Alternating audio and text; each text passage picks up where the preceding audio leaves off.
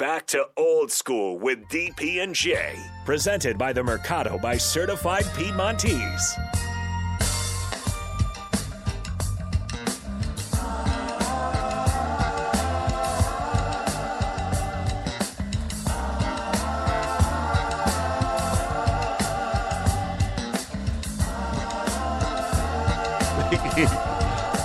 Uh, pulling up and pulling up and be like, oh, that's what he meant. Our listeners have to like be have like ESP uh, just to figure out what Jay's talking about when we come back from breaks. Right. well, I got to figure it out most of the time. I try to time the button push right. Yeah, just to get it on. Because I like sit there and I wait and I look at him like, okay, I think he's done. Okay, we'll get that in. Uh, it is that time of day where we uh, find out what's going on. It's time to rant if Rico has one. Rico, tell us.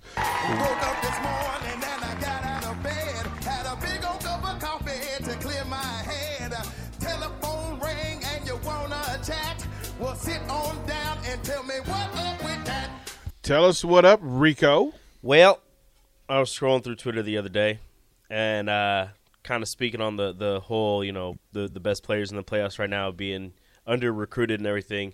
It was, I think, it was just the quarterbacks um, that were in the playoffs before, um, like just the whole playoffs, like all the quarterbacks. Um, none of them specialized in football.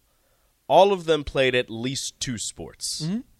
and that's kind of that that's something that is great right now that that I believe that more student athletes in, in high school and the, the the lower levels should strive to to participate in more sports than just one. Specializing in one sport when you're so young doesn't really make sense to me because you've seen it a couple of times where kids have specialized in one sport from a very young age and by the time it's time to go to college or as they're in college they're they're tired of it. They're done with it. They're they're, they're burnt out. They're like I don't I, you know if you've played basketball and only basketball since you were 10, by the time you're 19 you're like, "You know what? I don't I don't know if I want to play basketball anymore.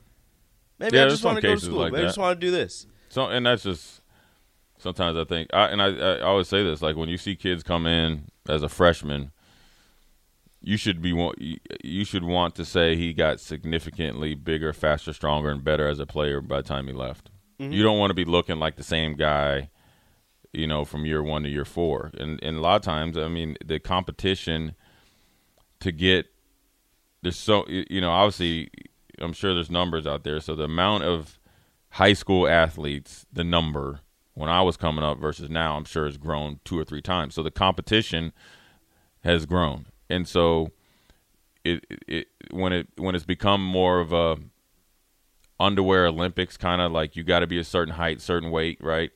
X, Y, and Z, and you go to these camps, you get a lot of kids that peak very early.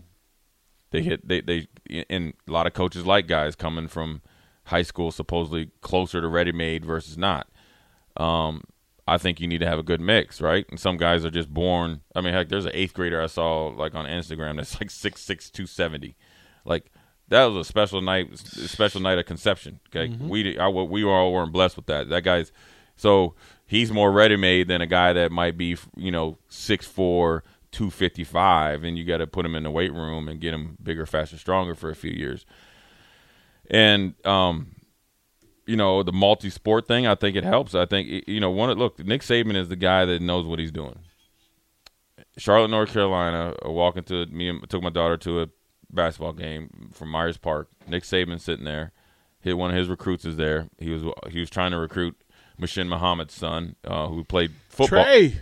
played football, and obviously he's going to play football. He was playing basketball, and one of the things he told the coach, and I, I didn't talk to him, but he said I wanted to see how he competes. I'm not coming. He's like, I don't care how good he is.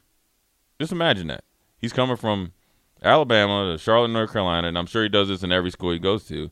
I want to see how good he is. Obviously, he want want to want you to be able to walk and chew gum. Yeah. He's like, I just want to see how competitive he is. See, the different sports teach you different things, and they actually help you develop as an athlete by playing different sports. So, um, it's amazing that that uh, people are so um, set on one sport, and, and you know what's even worse when they say I only can pl- this. I am a quarterback. I am a receiver. I am a linebacker. And that's it. I played running back and receiver and quarterback in high school. Recruiting football players. Like there's there's a difference. And then then by by no means was I ever He going to plays this position, but he's a football player. Like I wasn't that- playing running back here. Well, you, you get what I'm saying? Uh, that's you know we'll we'll talk about that at, at the top of the nine o'clock hour because I think that's appropriate. The the three sport thing is important, uh, and but then that com- competition thing and Muhsin Muhammad I I've known, of course Muhsin was his dad was in Carolina, and uh, great family, but the fact that he didn't choose Alabama, he chose A and M. Which tells you a lot about A and M. We'll throw the break when we come back. Uh, more old school nine three seven the ticket. Watch Old School live on Facebook, YouTube, or Twitch. Old School with DP and J on 93.7 The Ticket and theticketfm.com.